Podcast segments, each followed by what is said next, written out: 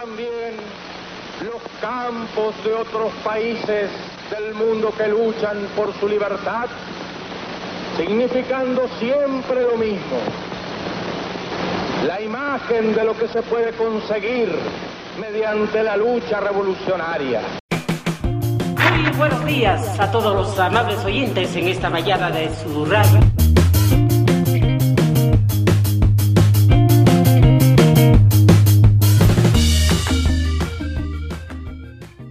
Seu Armando, eu tô desde as 5h45 da manhã mandando foto, vídeo no seu privado, seu Armando, mostrando a minha real situação, porque hoje eu não fui trabalhar. O senhor conhece Belfor Roxo quando chove, seu Armando?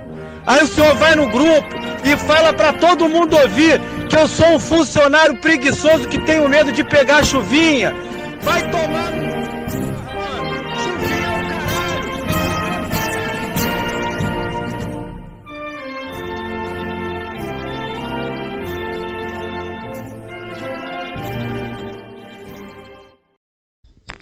Salve, salve, meus caros ouvintes do podcast A Proletária dos Campos. Hoje, no nosso terceiro episódio, nós vamos comentar e vamos discutir um pouquinho sobre o MUP, o que é o projeto do Movimento por uma Universidade Popular. É, vamos entender um pouquinho como que ele se formou, quais são as ideias dele, é, quais são os projetos que eles têm tocado né, para a educação é, do Brasil, especialmente aqui no Paraná, nos Campos Gerais. É, hoje, para discutir um pouquinho é, o MUP com a gente, a gente trouxe alguns convidados de fora, uma galera muito chique do Rio Grande do Sul. Nós vamos ter a presença da Tirza, que é da Universidade Federal do Rio Grande do Sul, do Breno, que é da PUC de Curitiba, e também as pratas da casa, né, o nosso queridíssimo Paulinho, que vai discutir um pouquinho também, é, falar um pouquinho das alternativas, dessas possibilidades do MUP, para a gente pensar ele enquanto alternativa para a educação. Eu espero que gostem, espero que possa contribuir na discussão de vocês e peço encarecidamente do fundo do coração que vocês compartilhem para todos os amiguinhos, amiguinhas, crushes e outros afins que vocês queiram compartilhar.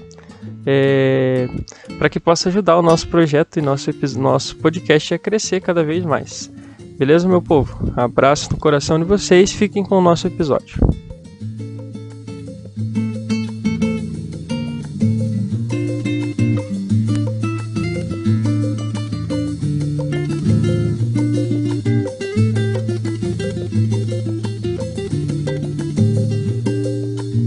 Salve galera, boa noite. Estamos começando aqui esse nosso episódio sobre o MUP, o Movimento por uma Universidade Popular. E, enfim, a gente reuniu uma galera aí de vários lugares aí, do Rio Grande do Sul, de Curitiba, de Teixeira Soares. E a gente vai discutir um pouquinho nessa noite sobre o que é o MUP e as ideias desse projeto e tal. É, eu não vou apresentar os meus, meus convidados, vou pedir para que eles mesmos se apresentem. É, mas se puderem, então, é, contem aí um pouquinho quem são vocês, o que fazem, o que pensam, que time torcem, não sei, o que, que vocês querem falar. Então, queria começar é, a, a minha esquerda, né? Enfim, apesar de estarmos é, não presentes fisicamente, mas a minha esquerda, Tirza, vinda diretamente do, dos Rincões de Porto Alegre, é, lá da URGS. Conte pra gente quem que é você, Tirza. Oi, oi gente, eu sou a Tirza, ah, sou militante da União da Juventude Comunista, também sou militante do Partido Comunista Brasileiro, é, construo um, um movimento para uma universidade popular aqui na URGS, né? Ah, hoje sou estudante de pedagogia, ah, já fiz três anos de história também, que foi onde eu conheci o Luiz, por exemplo. Mas hoje estou aí na pedagogia, Atualmente também sou trabalhadora ah, faço- é, dos aplicativos, né? Então hoje eu faço entrega de app. ah, e o que mais? Qual time eu torço? Eu sou cruzeirense, porque na verdade, já que perguntaram, né? E na verdade eu moro em Porto Alegre, mas sou mineira. Então é isso. Muito obrigada pelo convite. Eu fiquei mu- muito feliz mesmo. Muito feliz.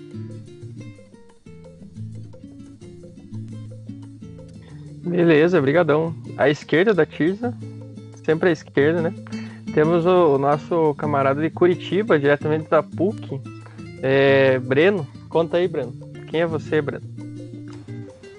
Boa noite, pessoal. Então, gente, eu sou o Breno, eu sou militante da União da Juventude Comunista, é, terminando a graduação em História na PUC Paraná e começando a graduação em Ciências Sociais na UFPR. É, time atual não tenho, mas foi para ser time de, do local de nascença é Londrina. Apesar de estar aqui em Curitiba, sou pé vermelho também. E isso aí, representando aqui o Norte Pioneiro com os outros camaradas aqui nesse podcast maravilhoso. E queria agradecer pelo convite. Aí vamos trocar uma ideia sobre é, o movimento por universidade popular. Massa, Breno, massa. Então, propositalmente deixado na extrema esquerda desse episódio, é Paulo Fidelis, diretamente de Teixeira Soares. Mas se apresente aí melhor, Paulinho. Quem é você?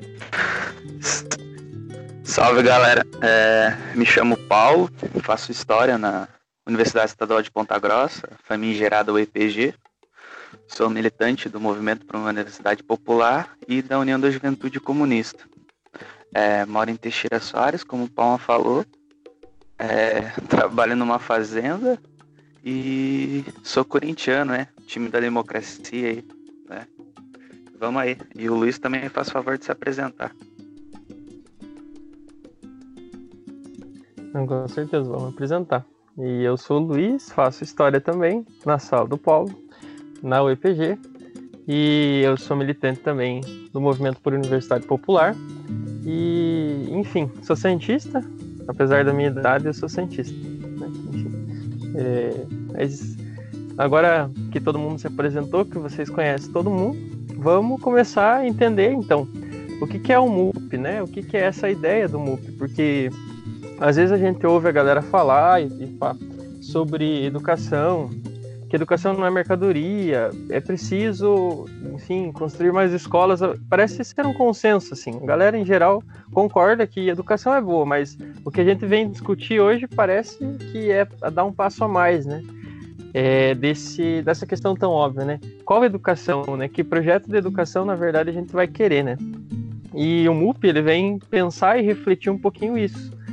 É, mas eu queria que se vocês pudessem começar assim, nesse debate, assim, uma introdução assim, do que é o MUP, e, e, enfim, uma, uma introdução sobre a educação, assim, porque o que, que a gente reflete no MUP sobre a educação, o histórico e as políticas públicas que vêm, se, vêm sendo adotadas é, na educação nos últimos anos, né? E, enfim, qual que é, qual que é essa, o rolê da educação no país, aqui no Brasil.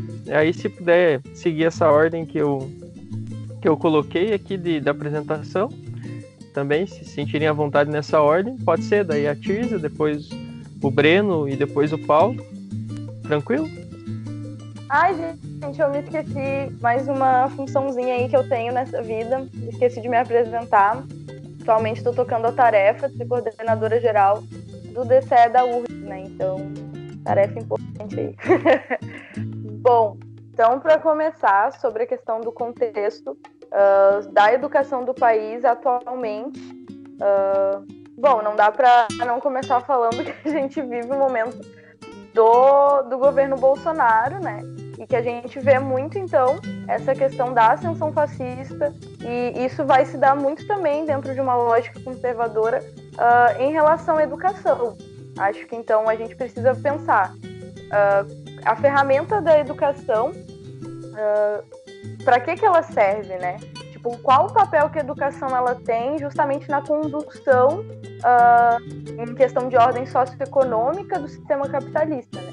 E bom, para começar então esse debate, acho, para voltar um pouco antes, para a gente conseguir chegar no hoje, assim, é importante a gente pensar na educação como essa ferramenta de consolidação do capitalismo né, dentro do Brasil, consolidação do capitalismo dentro do mundo, ferramenta central para isso, justamente um, os espaços escolares, as questões das universidades como espaços de uh, consolidação desse sistema e também daí quando a gente vai falar em questão dentro do panorama mais universitário, né? E aí a gente vai ter a questão das universidades públicas, né? Sendo aquelas universidades que vão formar aqueles gestores do capital, os gestores da, uh, do sistema, aqueles que vão dar cabo e dão, vão dar continuidade ao sistema, que é onde a gente entra então na questão do, uh, do tripé do ensino, pesquisa e extensão, né? Para que cada um desses serve. Acho que ao longo do podcast vai ser legal se a gente colocar isso mais a fundo, né? Uh, e justamente daí a gente também vai ter uma divisão em relação até às universidades públicas e às universidades privadas. As universidades privadas, quando elas surgem mesmo, e hoje a gente sabe que elas são mais de 70% dentro da, do ensino superior, uh, mais de 70% das matrículas são dentro da, das universidades privadas, né?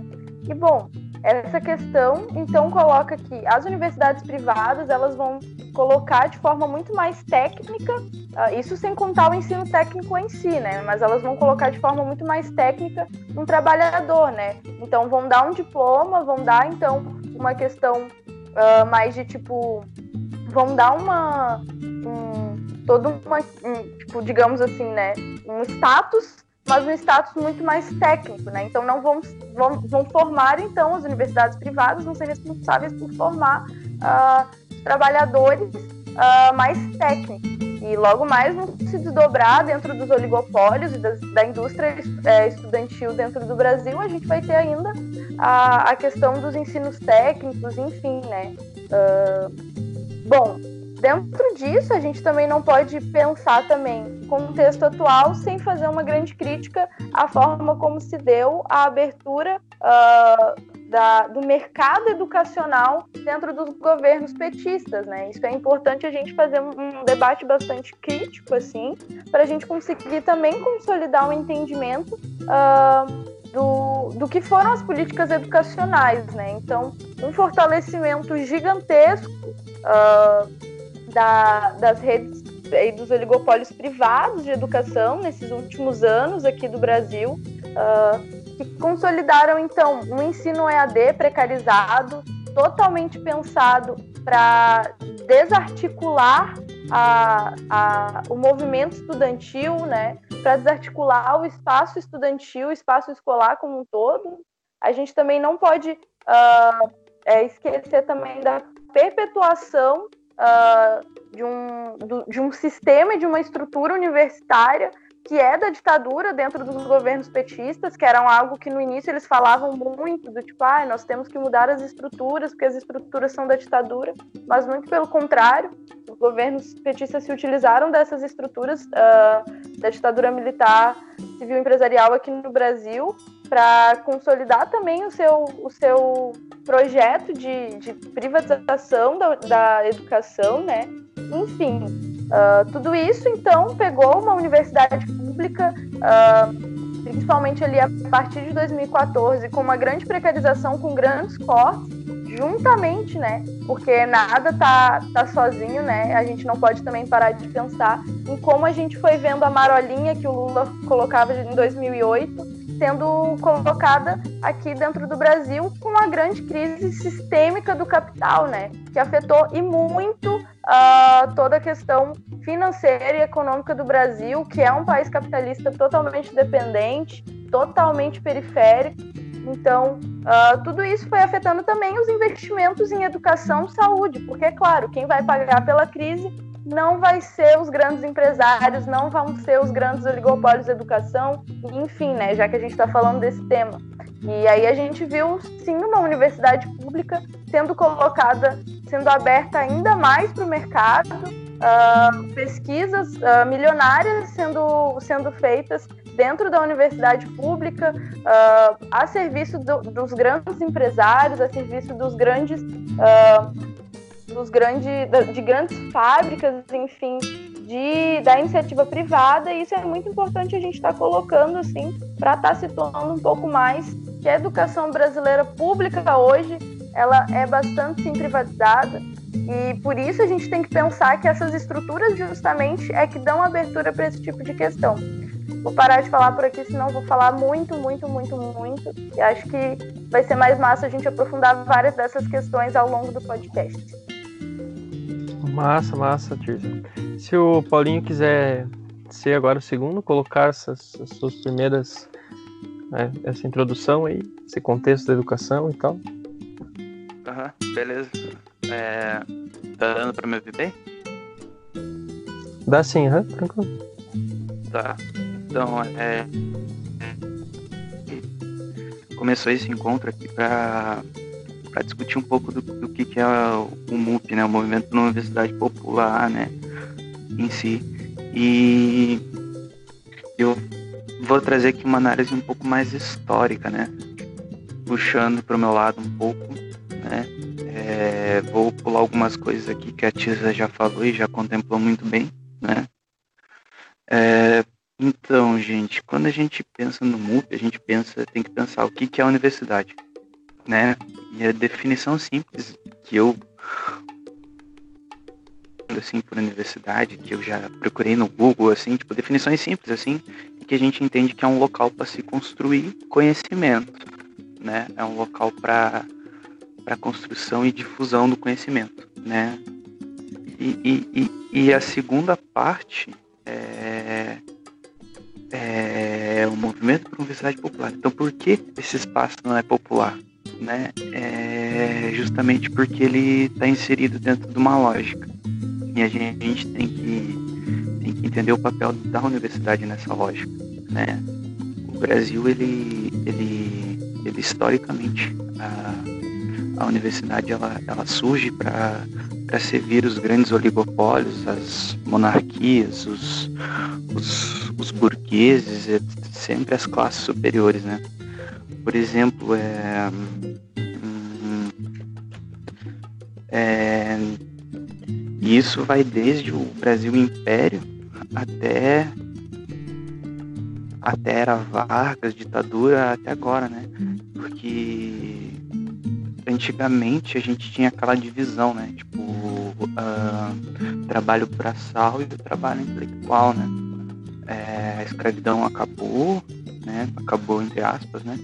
É, tipo, passou tanto, tanto tempo que a gente ainda continua né, nessa, nessa divisão, nesse, né, nessa dicotomia de que o conhecimento ele é, ele é, ele é reservado aos, aos grandes, aos detentores do poder e a nós nos sobra o trabalho braçal, né? E aí a gente fazendo tipo um avanço assim, né?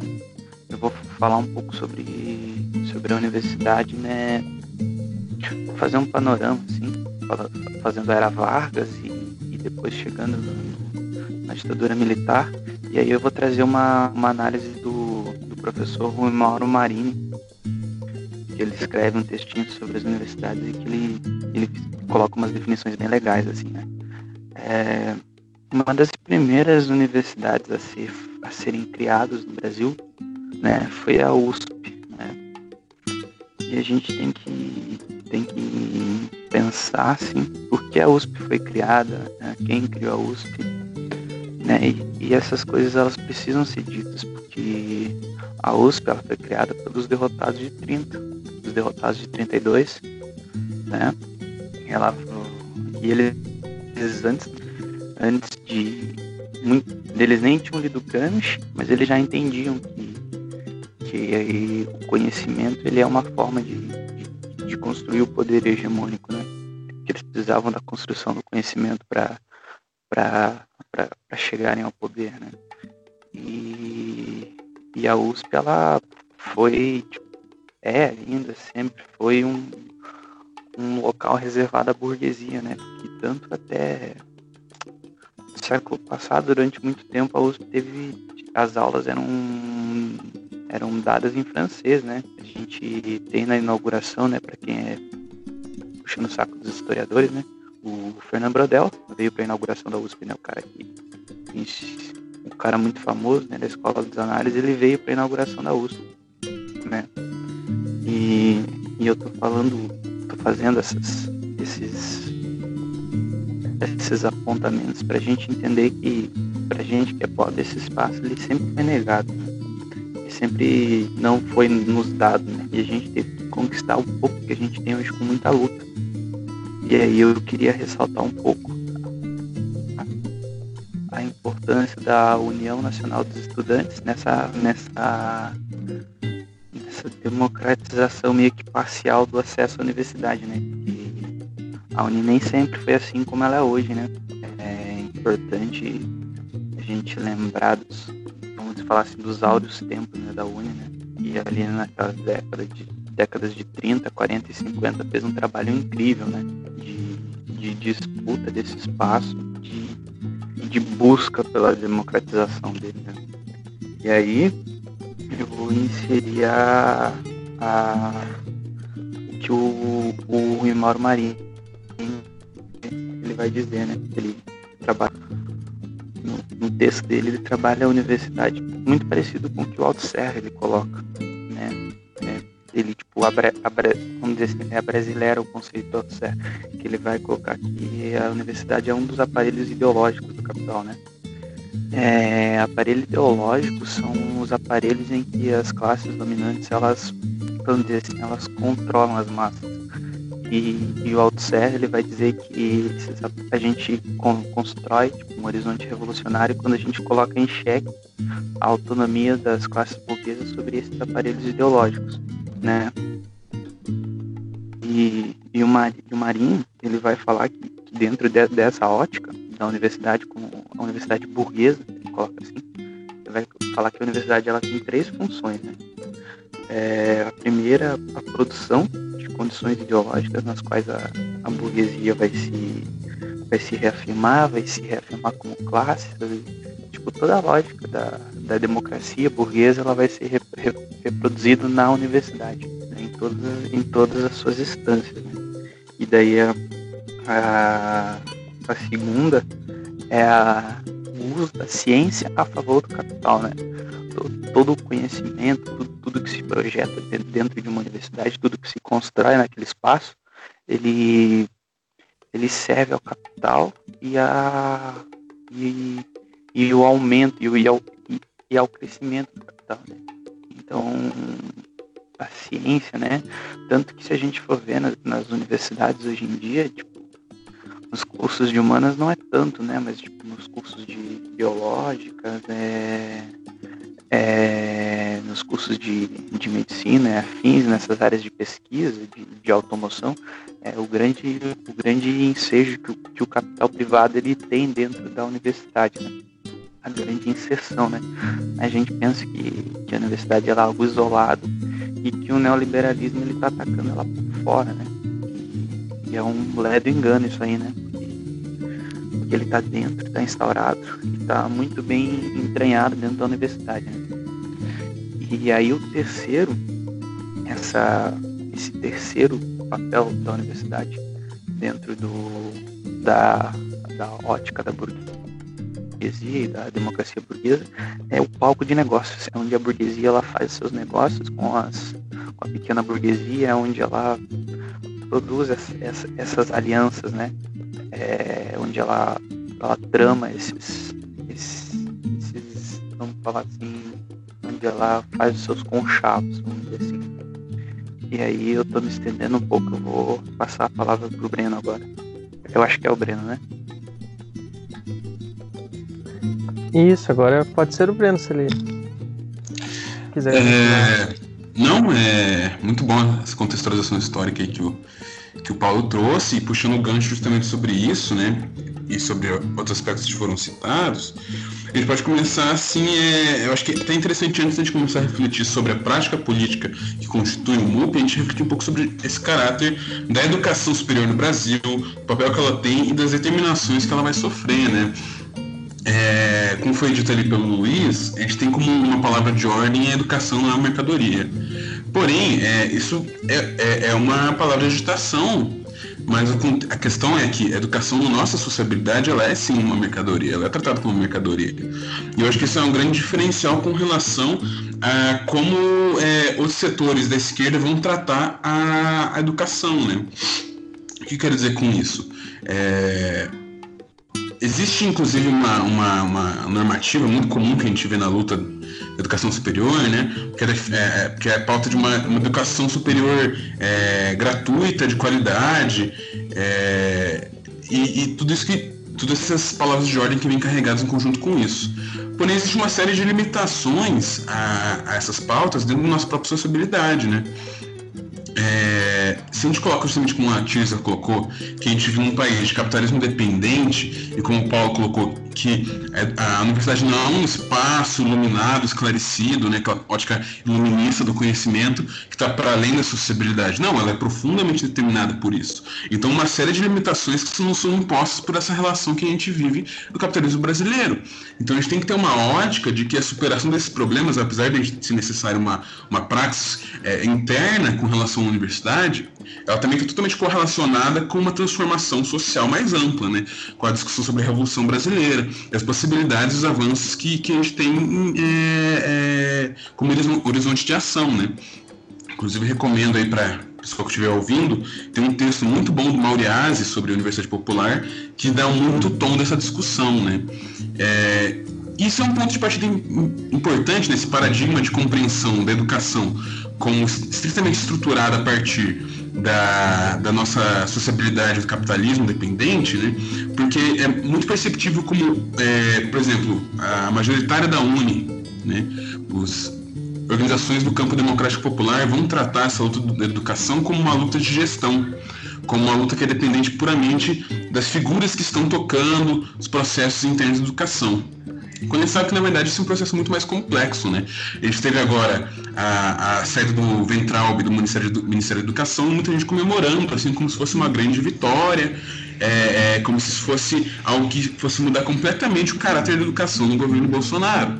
E a nossa compreensão, né, uma leitura é, a partir de um paradigma marxista, uma leitura é, desse sentido da educação, é de que não, a educação está estruturada a partir de uma série de outros elementos que vão muito além de uma gestão individual de um sujeito ao outro. Porque o ventral saiu agora não, não, quer dizer que a educação no Brasil vai deixar de passar por uma série de ataques com relação à privatização, com é, fortalecimento de, de do ensino técnico no sentido de criação de força de, de, de força de trabalho, né? É, abandono de, de, determinadas áreas do conhecimento, é, abandono da pesquisa. Então, assim, a perspectiva que a gente vai trabalhar é justamente uma perspectiva de estruturas, de transformação de estruturas. Nem quando o Paulinho falou, puxando essa perspectiva do Althusser, né, de, da, da, universidade como um aparelho ideológico do Estado, né. Se a gente pega justamente essa discussão de ideologia do Althusser, é justamente, não é que a ideologia é puramente um construto é, é, solto, que basta a gente combater ele a partir da cultura ali que a gente vai transformar. Não. A ideologia é a, a, o processo ali de consciência, uma questão de epistemologia mesmo dos sujeitos dentro do capitalismo, dentro da nossa realidade é, concreta atual. E se a gente quer transformar essa subjetividade, as capacidades de educação, o modelo de educação tem que ser uma luta com um horizonte de revolução socialista. Existe uma série de lutas é, táticas que não superpassam com relação à educação é, superior no Brasil, né? E que elas não podem ser abandonadas. Porém, tem uma perspectiva maior de superação. A gente não tem ilusão de que ah, a construção de uma, de uma da educação como a gente quer vai ser possível puramente amanhã a gente fazendo algumas reformas internas dessa lógica é, da educação dentro do capitalismo. Não. Existe uma luta a ser travada dentro do capital, dentro do capitalismo, mas existe uma perspectiva de, de, de, de superação que é muito importante, né? E, e, eu acho que isso é muito central para a gente comentar aqui, porque isso vai pautar a nossa, a nossa lógica de luta, a nossa lógica política, e que, apesar de ser uma coisa assim que pode parecer é, relegada de forma secundária, assim, ah, como que é a concepção de educação, a concepção de leitura de, de educação que a gente tem com relação ao Brasil, né, é, ela é central para a gente ter uma, um horizonte de luta, né. Então, acho que é importante ter, trazer esse contexto para essa discussão. Querendo ou não, por exemplo, a gente pode ter a, avanços significativos com relação a uma série de pautas. Por exemplo, nos anos onde o projeto democrático popular vigorou no Brasil, né, é, né, do, do, PT no, no, poder e tal, existia uma série de avanços com relação à acessibilidade, porém esses avanços estavam intrinsecamente, ligados a contradições do próprio capitalismo. Então a gente tem, por exemplo, é, o FIES e o ProUni, que são políticas que, frente aos ataques atuais, a gente faz uma defesa, e isso daí já entra numa, numa outra pauta, num outro momento de discussão sobre qual a nossa prática política, mas a gente faz essa defesa, mas a gente tem a defesa com uma perspectiva de superação. A gente sabe que através dessas políticas, que são políticas de fato neoliberais, isso é importante frisar, é, apesar de aumentar a acessibilidade do ensino superior, fortaleceu imensamente o setor privado de educação. E esse setor privado hoje em dia constitui o maior monopólio de educação superior privada do, do, mundo. Né? No Brasil a gente tem Croton, Anguera, uma série de grupos como esses que fazem esse monopólio que estão atacando constantemente a educação, né? através de uma série de medidas. Se você for é, atrás, você vai encontrar dedo dessa, dessa galera em uma série de, de, medidas de políticas de ataque à educação. Né? E é importante ressaltar, por exemplo, é, a gente vê pós a, a, eleição do Bolsonaro, né, com a disputa com Fernando Haddad, por exemplo, é, obviamente que a nossa leitura é de que é, o Fernando Haddad seria melhor tendo sido eleito ele, mas a gente não tem ilusões com relação ao papel dele nesse jogo. A gente sabe que os anos dele com relação a, a prática dele com relação à educação foi extremamente danosa para o Brasil. Ele fortaleceu muito é, essa privatização do ensino superior. Quando a gente pega todos pela educação, toda essa, essa perspectiva com relação a, a, aos setores privados investindo em educação, não é uma perspectiva ah, humanística, de esclarecimento, educação pela educação, né, que nem o Luiz estava comentando ali, né, que a gente fala de defesa da educação. Mas que educação que é essa? Né? A gente tem que abandonar um pouco essa perspectiva né, de uma educação transcendental, que ela se move e ela vai esclarecendo todo mundo, e automaticamente as pessoas se tornam críticas, e é isso. Não. A educação é pautada a partir dos grupos dominantes, né, a partir das classes dominantes. E ela é uma luta constante, faz parte da luta de classes isso. É... Então, para nós, justamente tem essa questão de que educação que a gente está defendendo, qual é a perspectiva que a gente está defendendo a partir disso, né? Então, acho que já dá para dar. Isso já, já fecha uma certa introdução aí também à, à nossa discussão aqui. É, então, dando, dando segmento aí, aí a gente passa a palavra agora para o camarada Luiz. Beleza, obrigado. É, não, é, só queria pontuar mais algumas coisas, assim, eu acho que essa reflexão que o Breno trouxe ali sobre a questão de, da palavra de ordem, né? Educação não é mercadoria. Eu faço uma pequena reflexão é, em uma parte do meu TCC, que até agora eu escrevi já, é, justamente porque essa, essa era um, enfim, uma palavra gritada muito durante as ocupações, né? Que é o que eu estudo.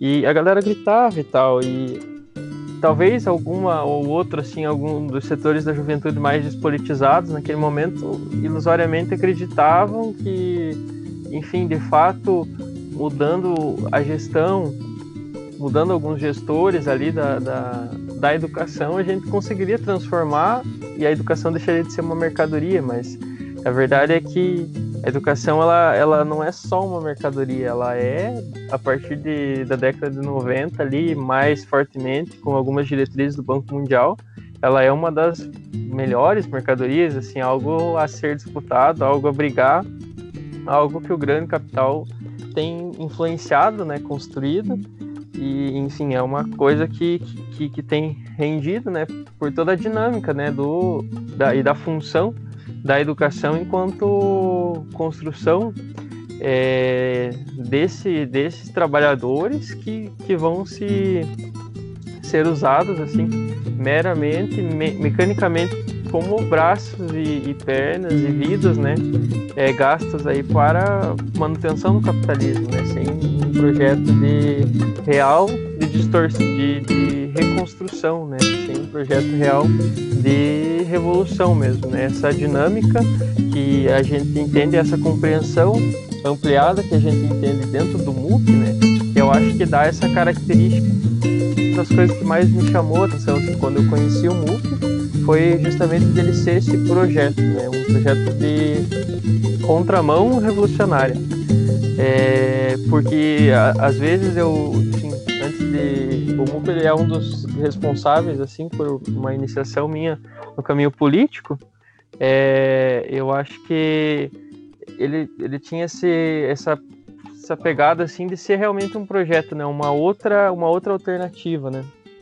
É, para a gente pensar e começar a construir a partir de dentro essa reflexão que se faz necessária, né? Que educação, que, que não é só dizer que educação não é mercadoria, mas é dizer assim, qual educação nós vamos construir, qual universidade nós queremos construir, né? E, e, e melhor, assim, qual sociedade nós queremos construir e, e, como a junção dessas duas coisas, né, estão interligadas e como nós precisamos ir, é, é, ir junto. A, a camarada Tirza está pedindo a palavra, e aí eu vou deixar ela falar. Pode, pode falar. Não quer falar, Luiz? Termina aí, não, não quero te atrapalhar. Tem certeza? Não, minha... Sim, minha parte estava tava concluindo. Tá. Vai, é que foi justamente na tua parte que me veio algumas questões, assim, né, que tu traz sobre uh, a educação ser, não ser apenas qualquer mercadoria, mas a mercadoria, né, e, tipo, a mercadoria, tipo, uma mercadoria valiosíssima, assim, uh, e é justamente é, junto da, da complexificação que foi se dando o, é, o capital, né, o capitalismo, desse desenvolvimento, uh, definitivamente não um desenvolvimento bom, né, mas um desenvolvimento do capital, assim, em cima da vida, em cima da, da exploração, assim, da classe trabalhadora, é que se tem também a necessidade de uma, de uma, uh, de também, tipo, digamos, melhorar essa, esse, essa, esse, esse trabalho, né, melhorar, tipo, fazer com que os trabalhadores eles tenham mais uh, bom, eles, eles sejam melhor, digamos assim, equipados, claro, de forma técnica, mas também, também uh, uma complexidade também do capital nessa necessidade de ter uma mão de obra mais qualificada mesmo. Então, existe essas as universidades justamente vão criar esse papel, né? Mas é isso, como uma instituição burguesa, que é a universidade, a universidade pública, né? O ensino, a educação em si, uh, e como uma ferramenta de manutenção desse sistema, como, como outras instituições também, uh, usadas e, e, e usadas pelo capital, a universidade ela vai ter esse caráter de justamente tipo, uh, pegar essa, esse trabalho, uh, qualificar ele, mas qualificar ele de forma alienada. Então a gente tem um ensino muito alienado, a gente vai ter uma pesquisa alienada a serviço também do mercado e principalmente, né, a gente vai ter uma extensão alienada. Então uma extensão que também vira mercadoria dentro da universidade, mesmo da universidade pública, que é completamente negligenciada e dentro das universidades privadas elas são assim inexistentes né?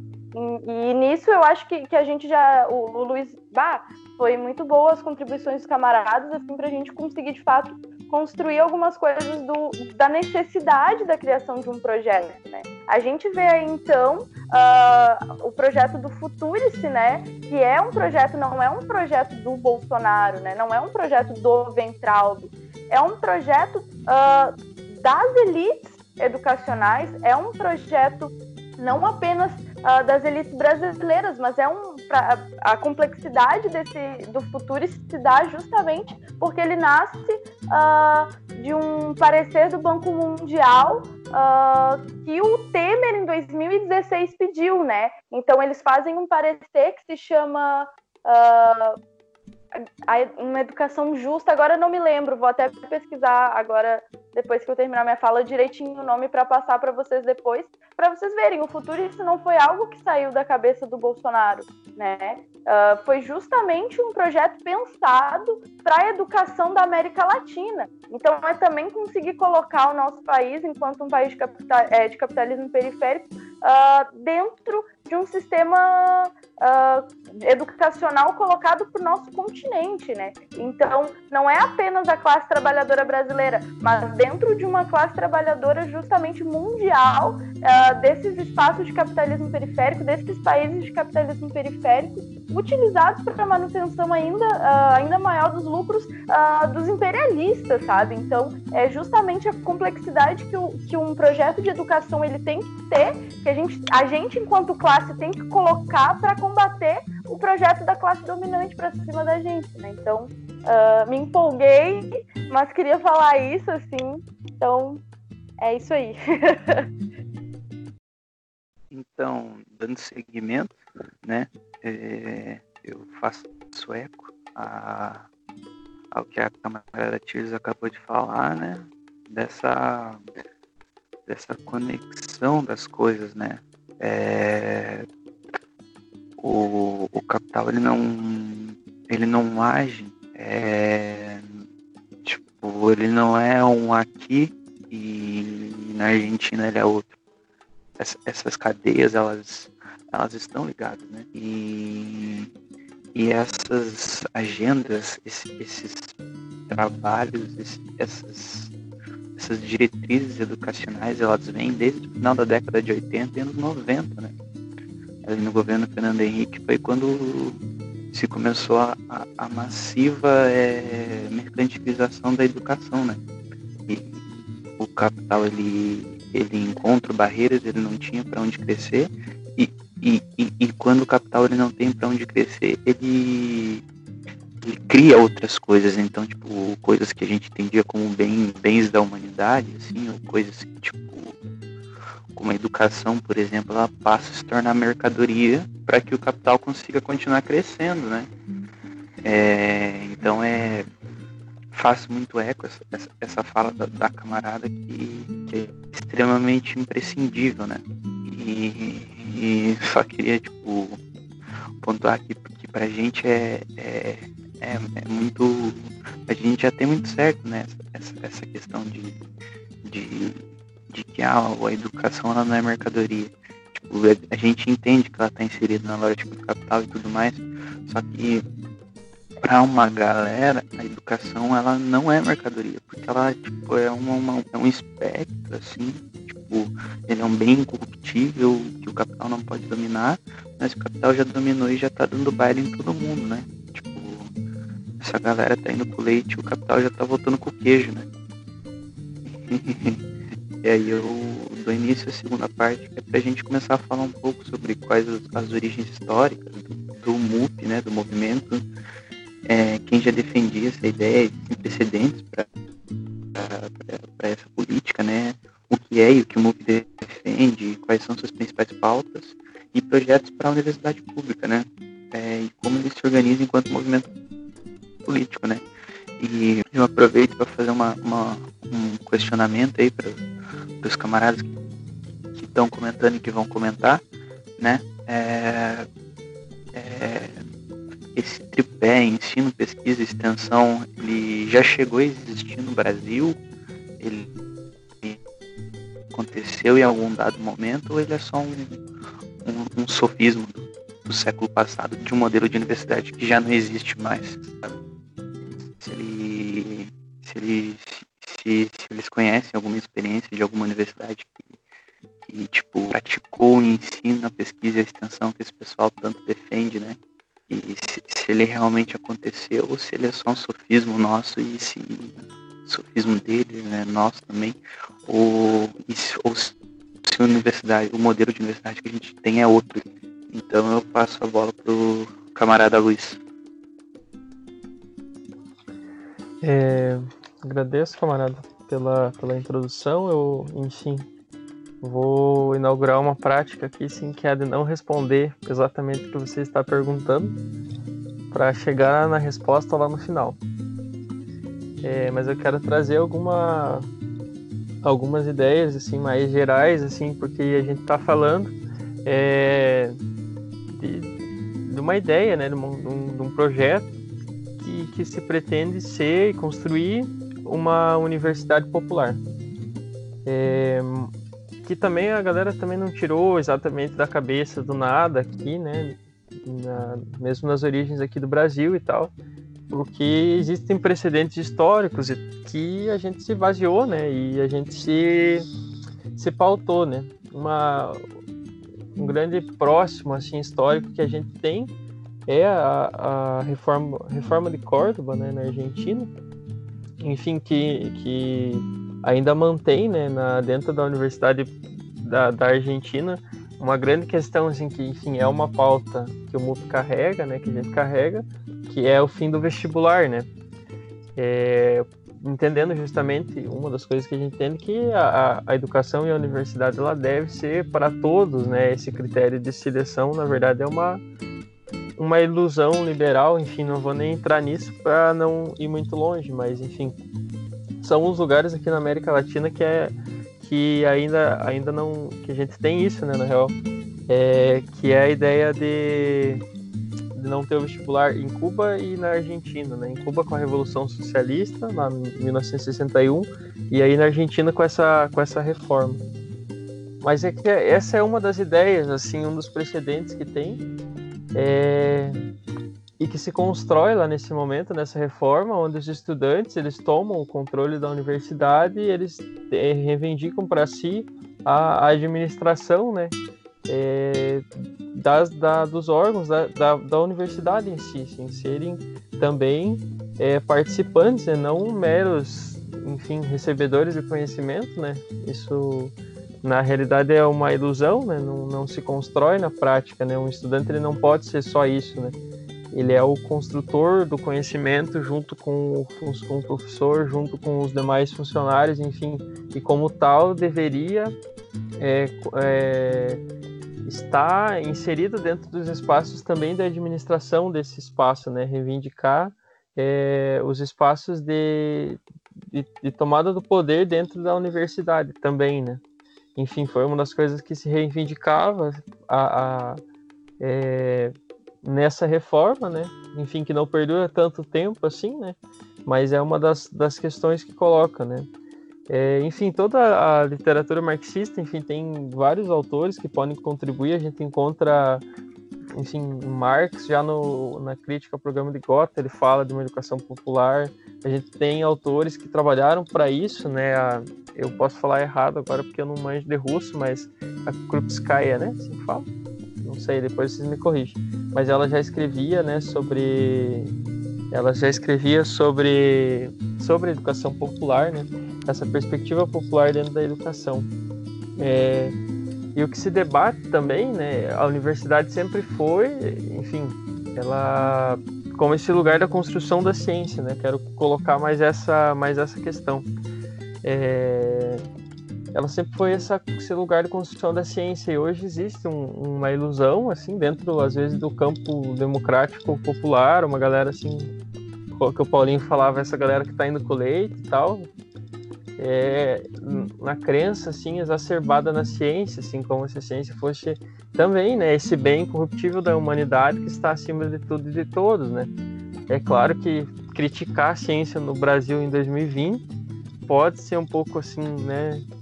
Falar, meu Deus, que tá doidão, né? Porque a galera, é, enfim, que tá no poder aí, projeto Bolsonaro já é um projeto de crítica à ciência, né? De, se desfazer. Mas o que a gente quer é melhorar essa prática científica por entender que a ciência ela não está além da, da ideologia, né? Mas ela é dominada pela ideologia a serviço da, da ideologia dominante, né? a serviço das estruturas dominantes. A ciência que a gente produz hoje, é, na grande maioria, ela vai contribuir para a conservação da sociedade como está, né?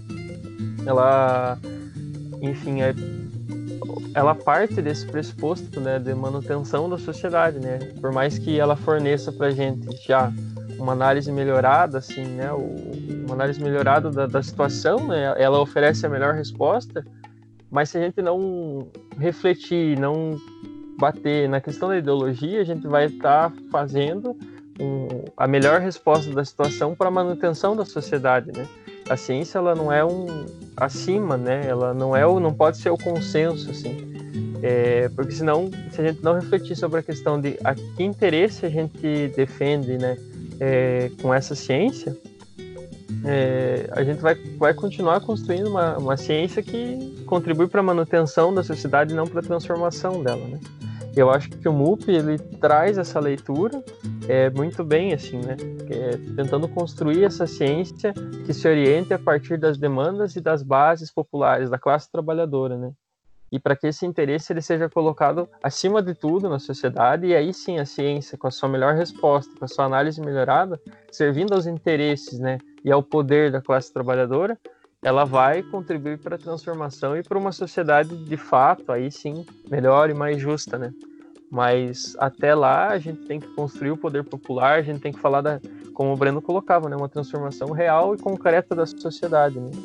Eu acabei fugindo um pouco do dessa, das origens do movimento e falei mais do, enfim, do, do teor que a gente defende.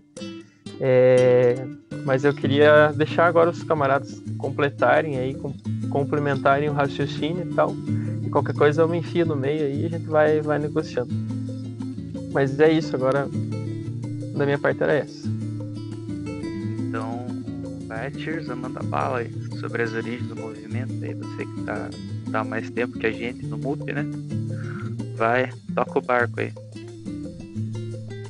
Ai, meu Deus. uh, bom, sobre as origens do movimento, do MUP mesmo, uh, foi iniciada assim uma ideia em Pernambuco, uh, junto de uma de uma ocupação, né? Eu, eu não estava na época, claro, é, eu fui, fui me inserir dentro do MUP, dentro da UJC também muito tempo depois mas justamente dessa ideia veio junto de uma ocupação uh, urbana, assim, essa ideia justamente de que, bom, uh, a necessidade de se pensar a universidade, de se pensar uh, que, bom, a gente está aqui dentro dessa universidade, estamos fazendo ciência, mas é bem, é bem o que o, o Luiz colocou antes. Tipo, a ciência não é uma coisa imaculada, não é uma coisa tipo, ali, tipo, uma bolinha de chumbo que, que nada pode, sabe, que não é incrustado de nada. Muito pelo contrário, a ciência é ideologia. Porque essa ciência ela é produzida por uma instituição burguesa, né? E dentro disso, dentro dessa sociedade, desse sistema, é ideológico. Então, para não repetir o que o Luiz falou perfeitamente bem, uh, é, é bem importante a gente entender justamente, fazer essa quebra com essa lógica positivista de ciência, de que essa ciência uh, que tem um método, que esse método ele é um método científico, que ele não pode ser é, corrompido, né? Isso é muito absurdo. Então, justamente dessa, dessa percepção, dessa análise de que a universidade, enquanto instituição, ela está ali para propagar e perpetuar sistema uh, foi dentro é, de movimentos ali em Pernambuco, dentro de ocupações, percebendo a necessidade de, bom, nós temos aqui um instrumento que é a universidade, que ela deveria servir para, bom, a, gente está melhorando, por exemplo, a vida da classe trabalhadora, da gente estar tá pensando e olhando, bom, uh, por que que tal pessoa não tem, é, não tem, uh, me esqueci a palavra agora, é, saneamento básico. Por que, que tal pessoa não tem saneamento básico? Por que, que tal prédio uh, foi feito desse, desse jeito e não cabe? Enfim, questões que são pensadas dentro da universidade, que um servem ao capital e que dois não servem para lugar nenhum, não voltam para lugar nenhum. Então, justamente a necessidade de se entender que uh, essa ideia que o Paulinho mesmo colocou, bom, então, existe, de fato, a indissociabilidade entre ensino, pesquisa e extensão? É isso que é a universidade hoje? A real é que não. É que a, a nossa universidade ela tem um ensino uh, produtivista, pensado uh, pela lógica do capital, uma pesquisa que é uma ciência totalmente uh, que tem essa questão positivista, mas na verdade ela é totalmente incrustada. Ela serve apenas para o desenvolvimento do capital e nada para o desenvolvimento da classe trabalhadora, e uma extensão que seria esse link entre a sociedade e a universidade. Esse link que na verdade é absurdo se for pensar que, bom, se essa universidade está aqui dentro dessa sociedade, como que ela não serve para essa sociedade? parece um raciocínio assim, uh, meio tipo, como assim? Mas essa é a verdade. A nossa universidade, ela é, é, é realmente assim, ela tem muros e muros e muitos muros que não chegam de fato na sociedade. E foi justamente uh, dessa, dessa percepção e dessa análise que a gente faz uh, dentro do partido, dentro do Partido Comunista Brasileiro, dentro da juventude, que a gente percebe a necessidade de se fazer um movimento amplo, um movimento que consiga abarcar uh, não só também os estudantes, mas os técnicos, os professores, os terceirizados, a comunidade em volta da nossa universidade, uh, em prol da construção de um projeto, de um projeto contra-hegemônico, de um projeto que coloque quais são as nossas demandas, quais são as estruturas que a gente quer. Então, bom, sobre historicamente, assim, eu posso trazer um pouco disso, eu acho que os camaradas podem complementar bem mais também. Uh, porque eu acho que é justamente pensando e fazendo essa análise que não existe essa ideia, para nós é uma ilusão pensar que vão existir formas de transformar essa universidade ou qualquer instituição e, e a nossa própria sociedade uh, com, com etapas, com reformas, de qualquer forma. Não, a gente precisa uh, pensar essas instituições sobre uma nova lógica, sobre uma nova ótica socioeconômica. Isso é, a nossa universidade é, popular, ela só vai ser possível uh, fora do sistema capitalista. Mas isso não quer dizer que essa disputa ela não tem que começar agora. Essa disputa, como o Luiz estava falando agora, a construção uh, do poder popular, e fica aí, né? Pode ser um outro tema para esse podcast perfeito e, e, a construção do poder popular, a inserção, então, uh, dos movimentos é, populares dentro das, das universidades, uh, a, a pautar, então, a extensão como uma das formas importantíssimas de ligar a universidade a essa sociedade, essa sociedade a essa universidade, de forma não, uh, não dura, não rígida, mas muito pelo contrário, é, conseguindo construir dialeticamente a noção uh, de instituição popular, né? a noção do que é um, um, uma ciência em prol da classe trabalhadora. Né? E juntamente com isso tem todas as noções e pautas que a gente tem que começar a defender já agora, mesmo antes de um processo revolucionário, que é justamente para a abertura desses portões e para a quebra desses muros que existem em volta da nossa universidade, que é, por exemplo, uh, o ingresso universal. O que, que, é isso? É acabar com o vestibular. Porque a gente naturaliza muito isso, essa porcaria que é o vestibular, mas, cara, além dos prejuízos psicológicos que isso causa na gente, se a gente for pensar mesmo de forma não naturalizada, cara, a gente faz alguma prova, por exemplo, para passar do fundamental para o médio, por que, que a gente precisa de uma prova, então, para passar do médio para o superior? É justamente essa lógica de exclusão, de, da necessidade da gente ter, então, um, uma reserva da classe trabalhadora, é, um grupo de pessoas que não vão ter qualificação no trabalho, que não vão ter um diploma e que vão ser desempregados ou que vão fazer trabalhos super precarizados, né? É que justamente também é importante para a lógica de funcionamento do capital. Então, cara, imaginar, por exemplo, e desnaturalizar essa questão do vestibular ela é essencial para a gente fazer uma luta por, um, por uma universidade ampla para todo mundo. Todos, todos e todas têm que ter direito à entrada dentro da universidade. A não existência uh, de, é, tipo, de, desse sistema universal hoje é, é muito absurdo, né? Então, a própria, própria questão de, por exemplo, Uh, e aí a gente entra no debate, quem é que está na universidade hoje? Com programas como, por exemplo, a, o programa de cotas, o Reúne, que foram programas colocados dentro do, dos governos petistas, principalmente o programa de cotas, muito importante, que deve ser assim, defendido de forma uh, é, sem nenhum cansaço, a gente tem que ser incansável na defesa do sistema de cotas, mas é justamente perceber que, que, que esse sistema ele tem que ser momentâneo, ele tem que ter um fim para o momento em que todos têm que ter o direito à entrada.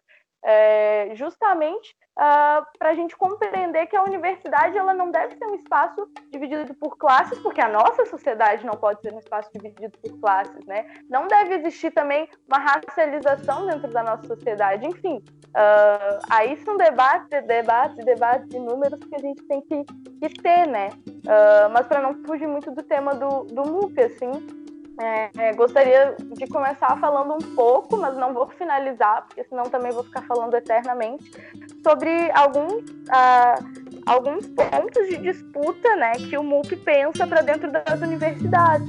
E são quatro, né? O primeiro deles é a questão do acesso e permanência. Lembrando que sim, hoje a gente tem um acesso até ampliado, mas a permanência é, tipo, não existe nas nossas universidades Uh, a questão 2, que é da democracia, uh, então pensar não a democracia só como eleições ou coisas do tipo, ou representações, mas a, a democracia participativa mesmo, acho que depois a gente também tem que adentrar esses debates. A questão, então, do ensino, tipo, que ensino a gente tem, e quatro, que é a questão da ciência e tecnologia e da extensão dentro da universidade. Para quem serve a ciência e tecnologia feita da nossa universidade, né? Então, deixo aí o gancho para os guris continuarem. Obrigada, gente. Falei um monte, né? Desculpa. Não, que é isso, camarada. É muito bom de ouvir falando. Podia ficar, ficar horas nessa, nessa explicação aí. Então, eu acho tipo, muito legal tudo isso que você colocou. É a, é a tua contextualização disso dentro da ótica do capital e da luta anticapitalista, que a gente não consegue uma universidade popular dentro desse, de, desse, desse sistema. E, e, é uma coisa que a gente pensa que é uma que a luta pela universidade pública, pela universidade pública popular, né? Ela não é uma luta que se faz dentro desse sistema, mas também tipo não é não é um motivo para a gente ah vamos derrubar o capitalismo depois a gente discute universidade popular. Não, é, a gente tem que utilizar isso como meio de luta e como uma pauta, mas não uma pauta esvaziada, uma, uma pauta coletiva que que, que, se, que se some a outras lutas, né? Que a gente dispute esse espaço e, e, faça valer a força da maioria, né? Porque é, é, às vezes a gente fica um pouco, um pouco triste, né? Mas a gente esquece que a gente é a maioria. A gente é a maioria e a gente tem que fazer valer a nossa voz, né? Então eu passo a palavra para o camarada Breno agora para ele dar sequência no debate. É, obrigado, camarada, depois dessa exposição maravilhosa aí da Tisa. É, só queria apontar um elemento assim, que eu acho que é bem ilustrativo. Eu acho que assim, pegar um particular aí que dá para é, é, é, puxar muito gancho universal. Assim. Mas sobre, por exemplo, a questão da universidade privada aqui no Brasil, né? Como é que a gente vai lidar com, a, com relação ao MUP, as contradições inerentes ali e, e, que é muito simbólico de, de vários elementos que a gente está tratando aqui, né? Por exemplo, é, a nossa perspectiva é de que a educação superior tem que ser totalmente estatizada. A forma é, da educação superior privada não nos serve. E, é, mesmo assim, a gente tem uma atuação interna é, dentro das universidades privadas, principalmente até por, pela formação social dessas universidades atualmente, como que é, se dá o perfil dos alunos que vão ingressar nessa universidade, né? Nos últimos anos a gente teve uma transformação bastante bem grande, assim, na, na na, na, forma dos estudantes que estão ingressando nessas universidades. Então, por exemplo, antes a gente tinha uma divisão muito mais clara entre universidades privadas é, menores com caráter mais é, tecnicista, independente da área de conhecimento, extremamente tecnicista, né, extremamente se volta puramente para a pessoa entrar ali, se formar e sair de lá com um diploma. Uma, mais lógica mercadora é impossível. E existiam algumas universidades privadas com uma lógica mais aristocrática, mais elitista. É, a PUC é uma, uma grande, um grande exemplo dessa segunda forma né, de, de universidade. E porém, nesses últimos anos a gente tem visto, visto assim, justamente uma, uma, uma, um crescimento dessa primeira forma, dessa forma mais técnica, inclusive tomando é, lugares que antes eram dessa universidade mais aristocrática. E justamente é, é, é, é sintomático de, de, como a educação ela está intrinsecamente ligada aos processos do capital, né, aos processos de, de, das transformações internas do próprio capital e, e da, das forças produtivas aqui no Brasil, né, e de, forma, de forma geral.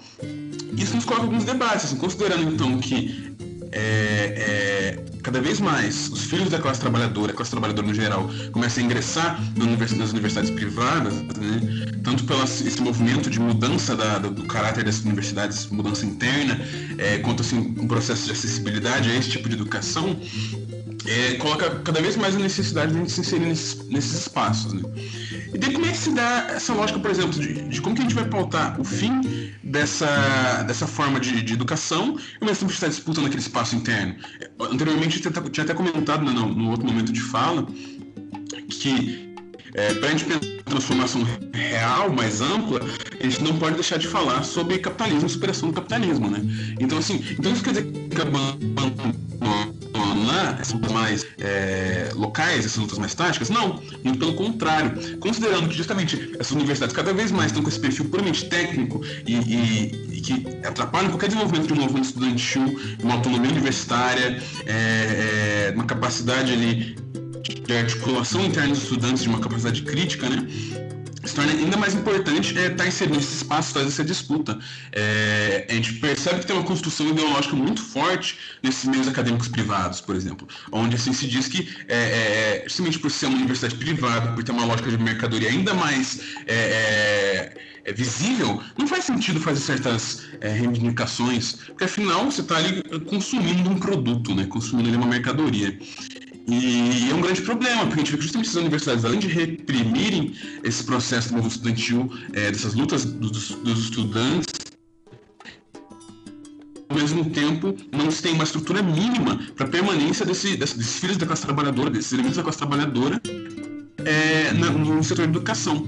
É, então a gente não tem a questão justamente da, da, da permanência desenvolvida, a extensão é praticamente nula, a gente tem uma série de dificuldades que pautam necessidades da nossa luta interna, é, é, de pautas é, é, mais imediatas, que não anulam a relação com uma pauta mais ampla, que é a pauta de fim desse tipo de universidade, que é a pauta que está relacionada justamente com a Revolução Brasileira, com a Revolução Socialista.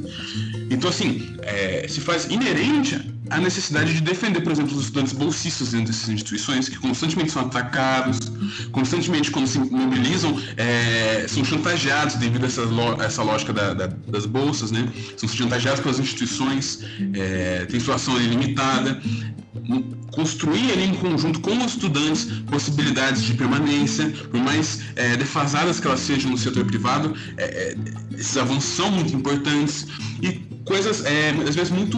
que são consideradas muito mínimas, mas para nós também são muito caras. Não é porque a gente vai se pautar com questões é, é, mais amplas que a gente tem que abandonar as questões menores. Então, por exemplo, é, a cobrança de com relação à, à, produção de documentações. Por exemplo, um estudante tem que ir lá e retirar um documento específico a partir da universidade.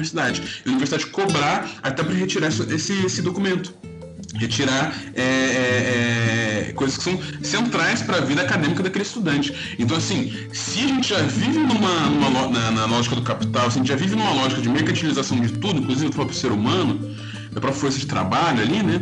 A universidade privada tem uma, é uma versão é, radicalizada ainda mais disso. A atomização ali, a lógica produtivista é completamente é, é, inerente daquele processo. Então, assim, principalmente por ser um elemento ali é, onde as contradições estão é, extremamente aparentes, apesar de ao mesmo tempo ter uma, uma mistificação ideológica em conjunto, isso faz um local assim central para a luta dos estudantes, né? E eu trago justamente esse ponto, não só para puxar sardinha ali por, por você da PUC e tal, mas justamente para ilustrar assim como se dá essa lógica de ter uma perspectiva macro e uma perspectiva micro, uma perspectiva regional e uma perspectiva é, nacional de transformação. Eu só queria fazer esse adendo aqui, só para ilustrar um pouco sobre esses elementos, assim, para mostrar como é que dá essas contradições ali na prática. E era isso mesmo, camaradas. Já passo a palavra. Beleza, Breno. Agora a gente vai dando sequência aí. A gente vai passar para a terceira rodada de falas, né? É... E é para a gente pensar um pouco quais as principais frentes de atuações do MUP, né?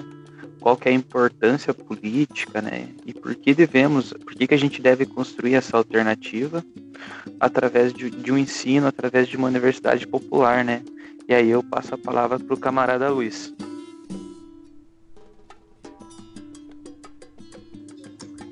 Beleza, camarada. É... Enfim, pensando agora, né, um, um, um para frente, né? O que, o que, o que fazer, assim, né?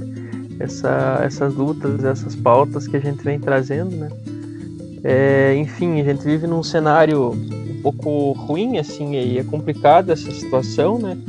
É, brasileira, enfim, política que a gente vive, né? Porque é, é muito ruim, assim. Aí às vezes a gente, enfim, como está também numa sociedade não politizada, né? Que sofre com, com com algumas das questões né, de pós-política, ultrapolítica, né, a galera de, enxergando tudo ao extremo, tudo nessa disputa e, enfim, uma galera achando que a, as coisas não se resolvem na política, então ultrapassaram, já não precisa mais falar, né? Não enxergam exatamente essas relações, faz a gente observar ou entender alguns aliados que não são aliados na educação, né? É porque o governo federal ele é extremamente ruim, às vezes, às vezes a gente acaba achando que uns mais moderados assim eles são são melhores assim, né? Enfim, eu, é uma angústia que eu venho vivendo nesses últimos tempos pelas lutas, enfim, de DCS e é, DAs e, e, federações que a gente às vezes acaba encontrando, assim, pessoas enxergando alguns aliados onde eles não existem, né?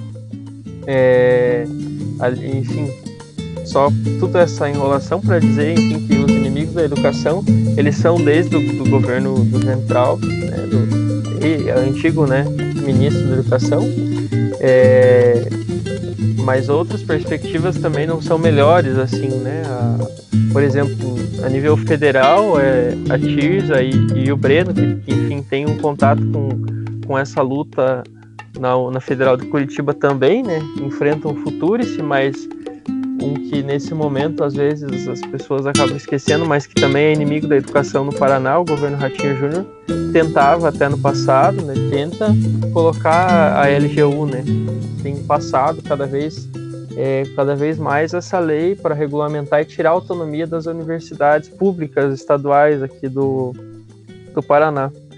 É, enfim, contra tudo isso e toda, todos esses, né, to, os, os, inimigos extremos, assim, né, o, o, pior do que do que se pode pensar de projeto para a educação do ponto de vista assim da extrema direita, mas também contra essas visões mais liberais da educação, assim, é, que também não constrói uma educação para o povo, para a classe trabalhadora, porque estão baseadas numa lógica liberal e uma lógica de manutenção do capitalismo. Acho que isso é um, o MUP entende muito bem enquanto uma identidade, enquanto um, um caráter é, de defesa do, do, dos seus projetos, da sua visão política, né? É, a universidade, uma reflexão que, que, eu, que eu gosto, assim, que me colocaram uma vez, assim, é, a universidade lá no, no século XI, XII, quando ela foi fundada, enfim, inventada, vamos dizer assim, lá na, na Europa medieval, ela era cercada por muros, assim, porque a, e a galera vivia dentro dela, enfim, ela era um, a parte da sociedade, né? Se a gente olhar os números hoje em dia, esses muros eles ainda existem, né? Eles ainda são um lugar fechado, assim. É... E aí houve uma ilusão, assim, que se você só replicasse vários desses mesmos modelos de universidade, assim, tipo, ampliasse e, e você ia gerar de fato uma transformação, mas você só replicou aquele modelo de educação e não, não de fato não gerou uma transformação, né? Só você aumentar o número de universidades, enfim, e aí mais gente está entrando, não, não quer dizer realmente que aumentou a qualidade, né? Não quer dizer realmente que é a priori, a princípio, ali uma proposta boa, né? É, e esses muros que ainda existem, por exemplo, dentro da, de uma faixa etária de, de uma idade que era para enfim, para estar tá cursando o ensino superior, é, apenas entre 20% e 30% ali é que estão entrando de fato no ensino superior. O resto dessa galera conclui o ensino médio e ele acabou. Ele entra já no mercado de trabalho precarizado, né? Ele vai cair aí na.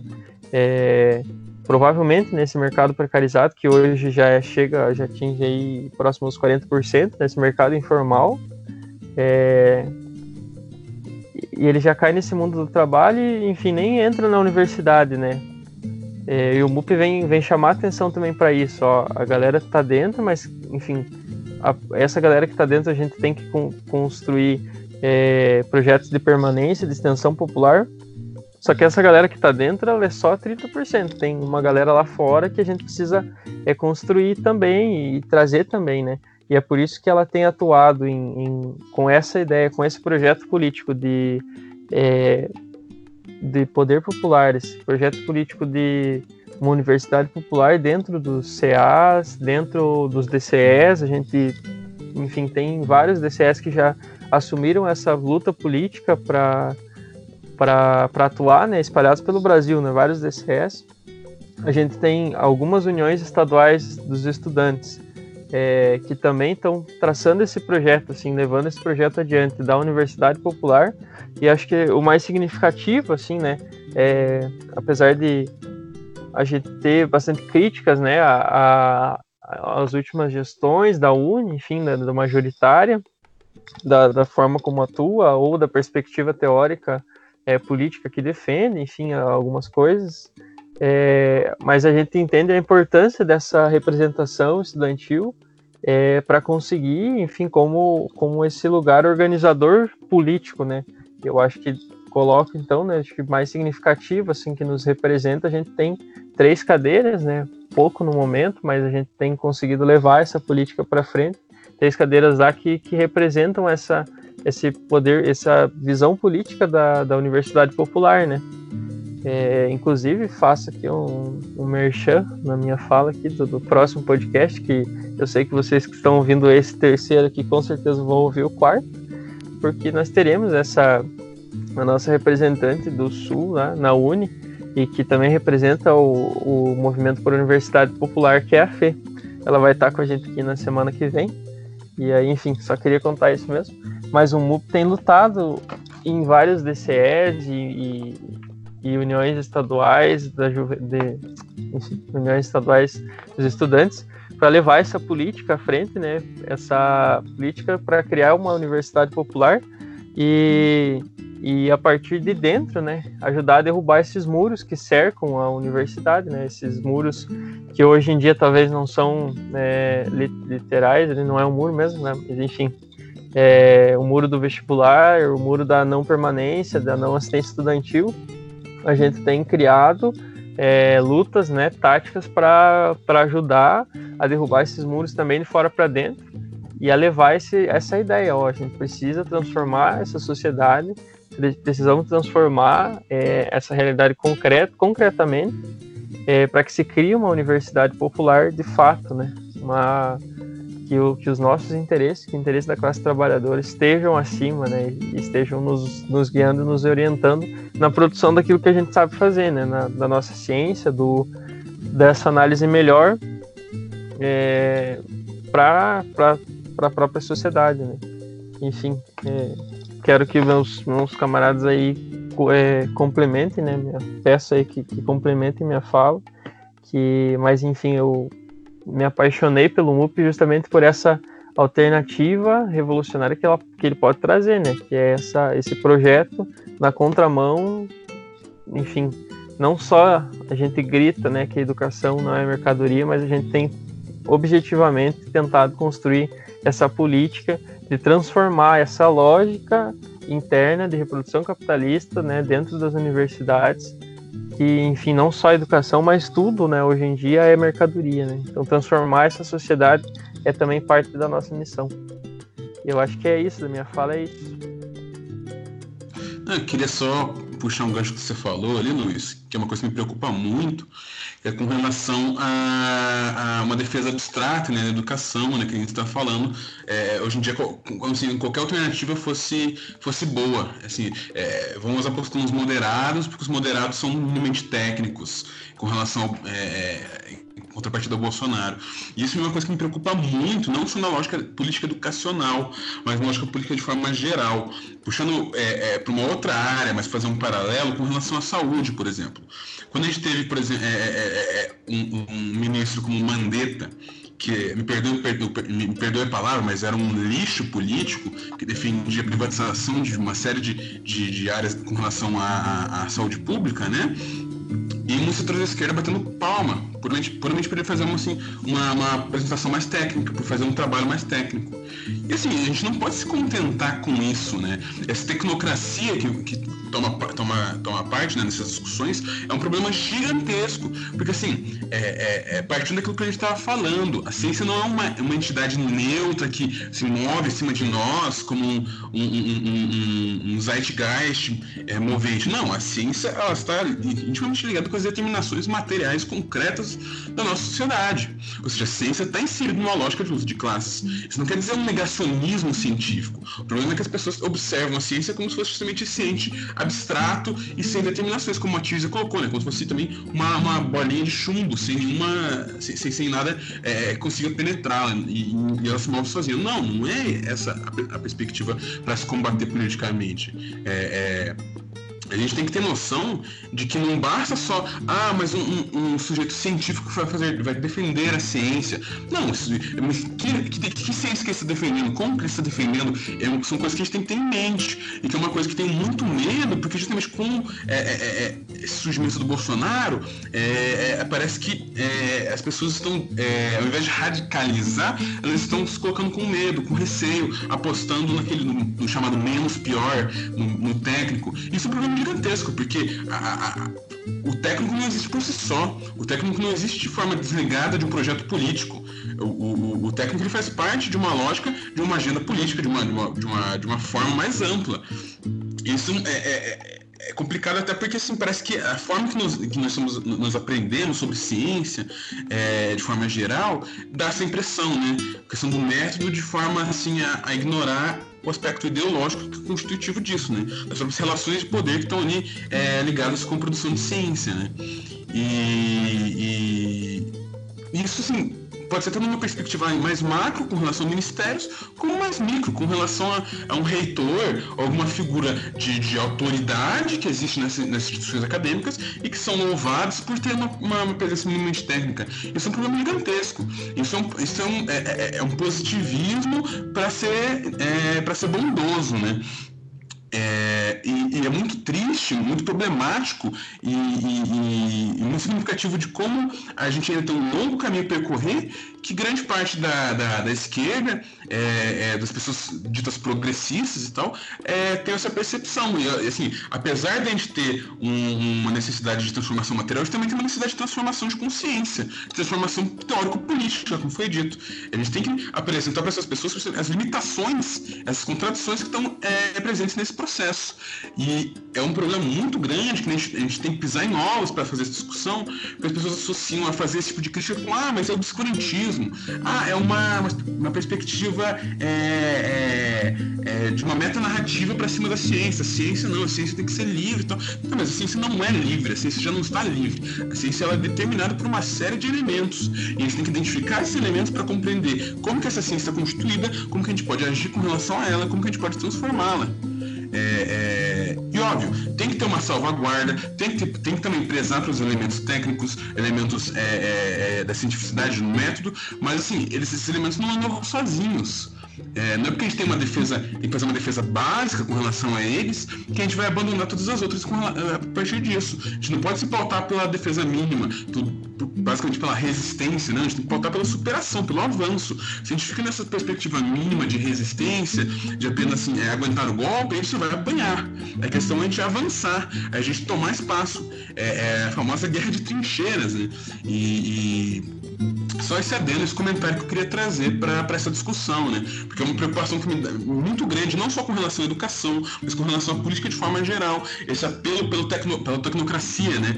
É, é, e muitos políticos vêm crescendo com esse discurso, né? Não, acho que não dá tempo de entrar nessa discussão, entrar em casos específicos, mas me preocupa, porque figuras assim com esse apelo técnico, fingindo que estão é, partindo de um, de pressuposto isento, sem ideologias, é, de pressuposto gestor, que é uma perspectiva extremamente é, negativa e despolitizadora nesse tipo de lógica, esse tipo de narrativa, estão ganhando espaço. E o nosso papel também combater esse tipo de tendência, mostrar, não, isso daí é um discurso, discurso mistificador. A realidade não se move dessa forma. Então é só esse adendo que eu queria trazer aí, porque o Luiz puxou isso ele já me engatilhou com esse negócio, já me deixou com a bala na agulha, porque é uma coisa que vem me incomodando há muito tempo e que eu acho que é muito importante a gente ressaltar.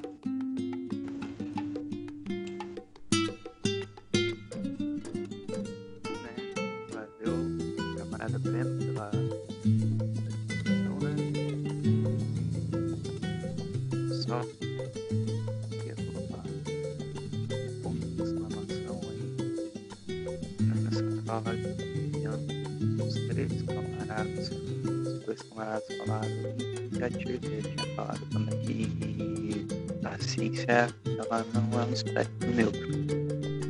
E, e nós, enquanto organização, nós, enquanto movimento político-social, a gente tem que fazer, tem que lutar para ela ser nossa. A ciência ela tem que estar a serviço do seu povo. A ciência ela, ela, ela tem que nos servir. Nós temos que construir essa ciência, nós temos que disputar essa ciência. Isso se dá através da organização. Então, né, nesse, nessa, nessa, nesse, vamos dizer assim, nesse, nesse última colocação que o Bruno fez aí sobre guerra de trincheiras e tudo mais, é, é bem por aí mesmo. Né? E agora, dando sequência, eu passo para a camarada Tirso. Depois aí a gente vai para as considerações finais.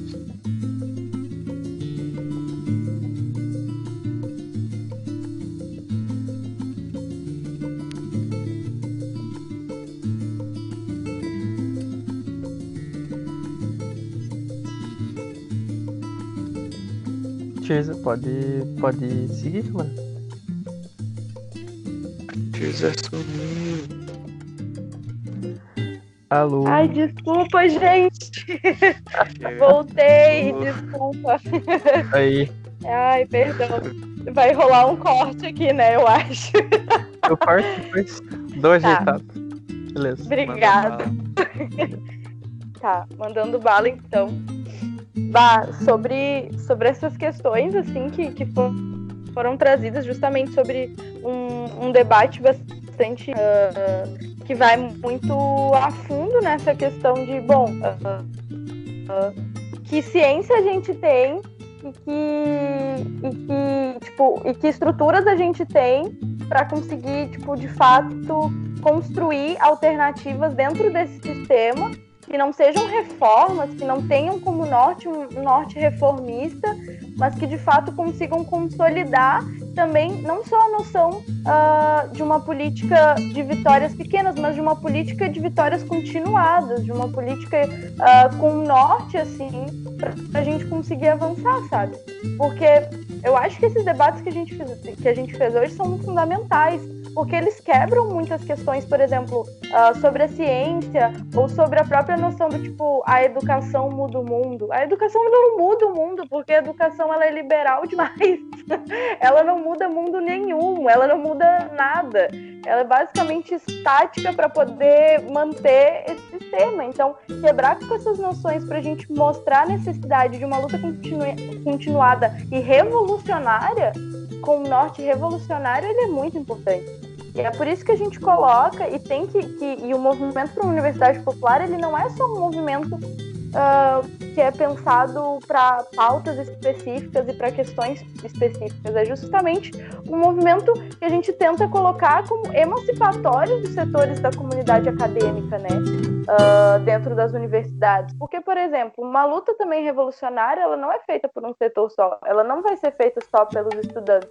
Ela vai ser feita pelo conjunto uh, da classe trabalhadora também, mas dentro de um setor universitário, ela vai ser feita pelos estudantes, pelos professores, pelos técnicos, né? Ampliar essa noção de, de setores da comunidade acadêmica também é muito importante.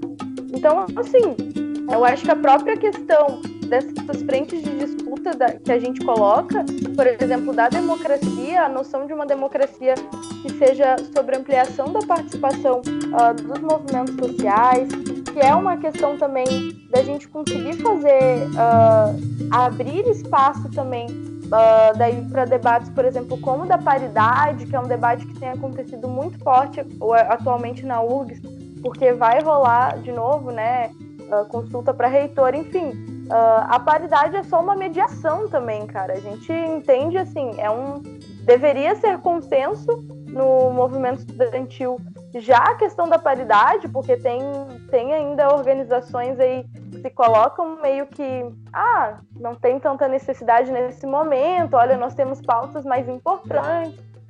E, e, eu entendo até quando a gente precisa botar mais força em uma pauta do que outra, mas hierarquizar pautas que estão sobre, uh, de fato, uma democracia participativa uh, é muito importante, né? E a própria quebra da lógica da democracia burguesa, né? Porque é outra coisa que me irrita atualmente na, nas universidades, né? Ai, não, defender a universidade pública é defender a democracia. E aí tu fica, caraca, que, que democracia? Tipo, que universidade, sabe?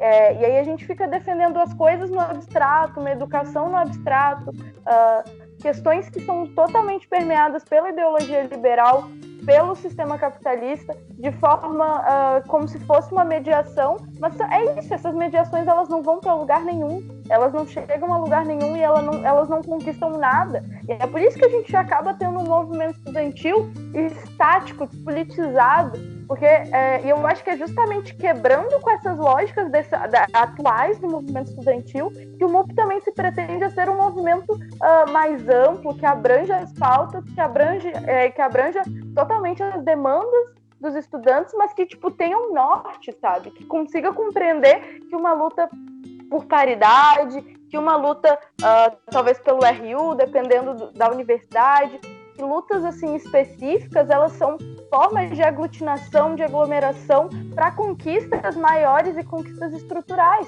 É uma forma de organização, é uma forma de, de auto-organização, sabe, em prol de um projeto. Então isso é muito importante a gente estar tá falando assim do que politicamente o MUP se pretende a ser para também quebrar com essa lógica do movimento estudantil, que atualmente tem, que também é uma lógica permeada pelo, pelo liberalismo, né? Tanto nessas ações e toda essa sociabilidade liberal que já foi colocada pelo Breno um pouco antes, né? Uh, de que forma que a gente coloca isso, como que a gente atua politicamente para quebrar com essas lógicas, né?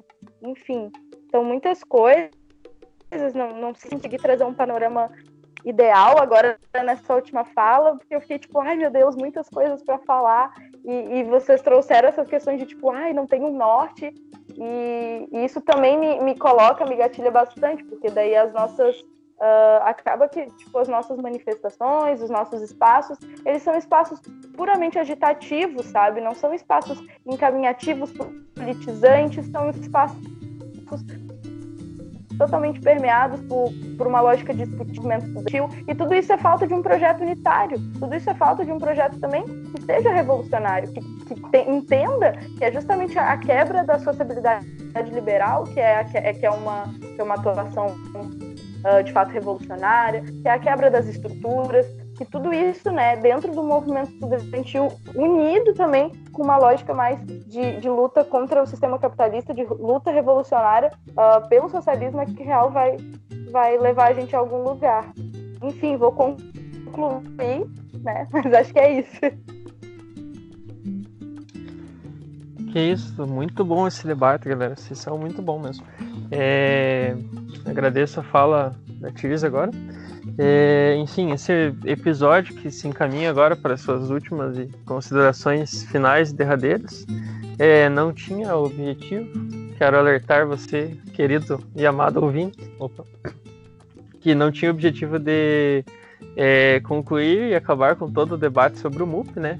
Para isso, esse era só um. A ideia nossa era só é, provocar você para que você se sinta convidado, né, a conhecer conhecer-nos melhor, né? É, enfim, seguindo as redes sociais aí do MUP, MUP Nacional, MUP do seu estado, não sei aonde você vai estar ouvindo, né? Mas enfim, a gente tem em, em todos os estados, aí coloca lá no, no, Instagram, Facebook, a gente vai colocar os links também depois. É, antes da, de eu passar para que todos possam colocar as considerações finais, indicações ali. Eu queria colocar que acho que nada mais significativo da gente estar tá gravando esse episódio sobre a educação e debatendo sobre a educação brasileira. É, agora que ontem, né, a gente teve aí a notícia da, da demissão do nosso, é, como a galera está chamando aí, o pior ministro da história da educação, até parece que essa galera que tá falando isso não tá vivendo em 2020 no Brasil, né? Não sei como é que eles. Como que eles. Enfim, quem falou isso tá muito rápido. É, pior ministro da história, calma aí. A gente não sabe quem que vai entrar no lugar dele. E, enfim, mas uma galera meio se emocionou e tal. Alguma galera falou ali, vitória dos estudantes. Deu. Cara, o presidente ainda é o Bolsonaro, né? vitória dos estudantes ou moeda? Será que ele foi moeda de troca política, né? Tá indo talvez para o Banco Mundial. Enfim, várias dessas questões perpassam o nosso dia, né? Só que, e aí quero alertar que, enfim, estamos gravando isso na sexta-feira. Esse podcast vai ao ar na terça, muito provavelmente, se tudo der certo. Então, como estamos em 2020, é, é, terça-feira muita coisa pode ter acontecido assim para 2020 né é o ano que a galera do Trevo de Quatro Folhas né ano Vitória e, e Thiago York tretaram, então quer dizer, 2020 pode acontecer muita coisa. Até terça, inclusive. Enfim, antes da gente cantar a vitória, vamos olhar com mais calma para a realidade, que na verdade é, é, é uma promoção só de cargo, né? Ele indo para o Banco Mundial e, e, se atrelando de fato, assim, caindo a máscara de fato, que ele era o, o, empresário vendendo a nossa educação. Né? Antes de vitória, a gente acho que analisar a realidade e ver que a luta continua, enfim, é, e que é preciso sim, né, movimentar os estudantes, continuar gritando fora Bolsonaro, Mourão, é, e toda, toda, toda aquela galera, nós temos que tirar todo mundo, né? E aí começar a construir o um projeto é, de poder popular, enfim, a gente só vai ter sossego. Enfim, não é nem. É, ainda vai longe a nossa luta, né? E a, a nossa perspectiva ainda, né? Ainda temos chão para lutar, mas o MUP vem aí é, como esse como esse, esse instrumento, como esse lugar para trazer você também. Esse também é um episódio para te convidar para lutar, fazer parte aí, se organizar dentro do seu, dos seus diretórios, centros acadêmicos, dentro dos seus lugares, locais de moradia, é, dentro do seu emprego, dentro do seu sindicato, enfim. Se você é estudante, venha lutar com a gente, venha construir um grupo com a gente. É, é, essa alternativa para essa sociedade mesmo, né? É, eu quero passar agora, né, falei bastante, me empolguei, é, mas queria passar a palavra agora para os nossos camaradas fazer as considerações finais e suas despedidas, e, enfim, últimos desejos e angústias, e eu acho que eu vou passar de volta para a Tirza, que falou antes de mim, e aí depois o Breno, e aí para encerrar o Paulinho. Pode ser, galera? Então passo a palavra agora à Tirza e faça aí suas considerações finais, por favor. Pode ser demais. Pessoal, muito obrigada primeiro, né? Agradecer aí esse convite, foi muito top. Eu ia ter participado e muito mesmo, cada acho que ah, foi muito massa. Já tô louca pra mostrar para todo mundo o podcast, mostrar o quanto meus camaradas são incríveis. Ah, no meio de uma das minhas falas, falei um comum do Banco. Uh, uh, que é, quer vir para o Banco Mundial, essa moeda de troca aí, uh, que é um parecer que o Banco Mundial faz sobre a educação brasileira em 2000 2016, né? E um projeto que o Banco Mundial faz, é, tipo assim, perfeitamente é colocado uh, depois como Futurist, né? O nome desse documento é, é Ajuste Justo uh, do Banco Mundial. Procurem aí no se, se surpreendam ou não, né?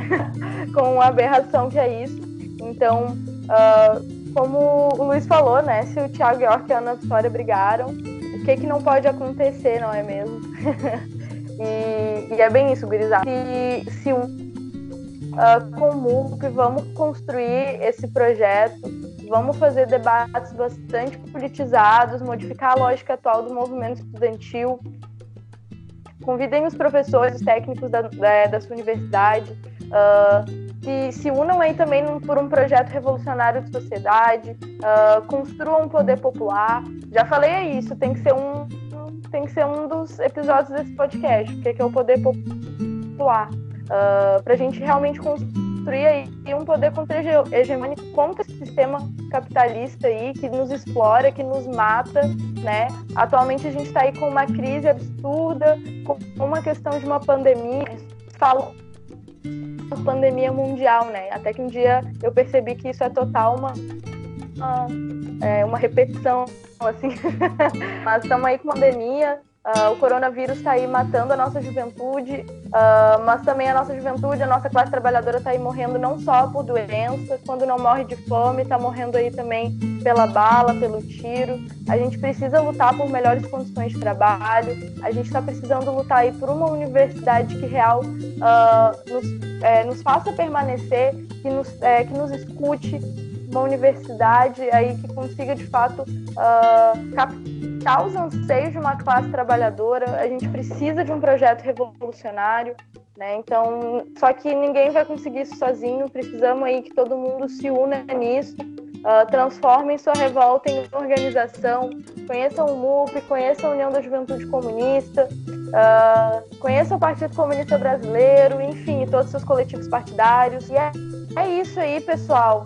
Qualquer coisa eu estou à disposição. Eu amei, como eu já coloquei, vou falar mil, milhões de vezes. Eu amei, amei, amei, amei muito obrigada por esse convite. Foi muito especial para mim falar sobre o MUP. Uh, é também, como toda a minha militância, que é uma militância comunista, é, é muito. carrega todo um sentimento. Então, falar sobre a minha luta, falar sobre o movimento do qual eu faço parte, que é o MUP, que eu construo. E é isso aí. Estamos à disposição. Vamos dar ali, ousar lutar, ousar vencer. Agradeço, camarada, pelas suas considerações finais e vamos que vamos. Se puder seguir agora o camarada Breno.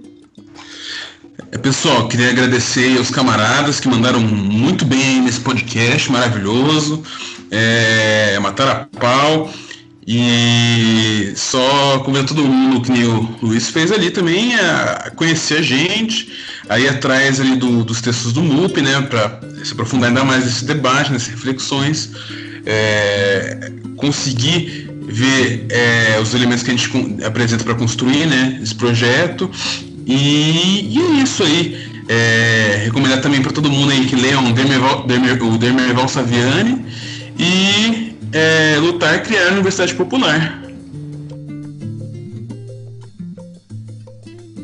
Mas, camarada, todas essas indicações estarão na descrição do podcast, com certeza. E aí já, já falo aqui, inclusive, que se quiserem mandar para mim os links para que eu possa colocar, depois me mandem, fazendo favor. É, mas é isso, agora para encerrar, nosso queridíssimo Paulo Fidelis, por favor, encerre para nós. Ai, gente, eu fiquei pensando, né, o que que eu ia que, que eu ia falar nessas considerações finais, né? Tava cortando lenha para minha avó e. E. E me recordando dessa, dessa situação do Covid, né? A gente. No Brasil a gente passou de 50 mil mortos. A gente tem mais de um milhão de infectados, né? E a gente olha países como Vietnã, Cuba, Venezuela, países de, de esquerda que, que e com cunho, Cuba, por exemplo, um governo comunista, né, um governo socialista, estão sendo estão trabalhando com excelência no combate a esse vírus. E, e isso diz muito, né? Esse vírus ele mata muito. Só que mais do que ele mata, mais, mais letal do que esse vírus é o capitalismo, né? Isso, isso nós comunistas temos tem, temos isso sempre em vista, né? Mas é que, que agora tá mais nítido. Agora a gente tá vendo qual sistema se preocupa com a vida, qual sistema põe a vida antes do lucro? O capitalismo ele não é capaz de garantir nossas necessidades básicas, de garantir nossa sobrevivência, de garantir uma vida pra gente com dignidade. E a gente tem que lutar. A gente tem que lutar. É... Eu saúdo esse espaço, esse espaço muito importante, um espaço sobre, sobre a Universidade Popular, falando sobre o MUP. Saúdo os camaradas que, que separaram um tempinho deles para a gente, né? Para falar com a gente, para construir um, um, um, podcast sobre, sobre isso, né? A Tisa, o Breno, agradeço o tempo deles. É, e eu faço uma, uma exclamação, gente. Sigam o podcast nas redes sociais, compartilhem com os amigos, ajudem como puderem. É uma plataforma contra-hegemônica, né, que a gente faz a nossa, a nossa análise marxista-leninista sobre Ponta Grossa, sobre o Paraná, sobre o Brasil, sobre o mundo a partir da ótica do marxismo-leninismo, né? É, compartilhem, curtam. É, eu não sei que hora que vocês estão ouvindo esse podcast, então bom dia, boa tarde, boa noite. E como disse a camarada Tirna, vamos dar-lhe.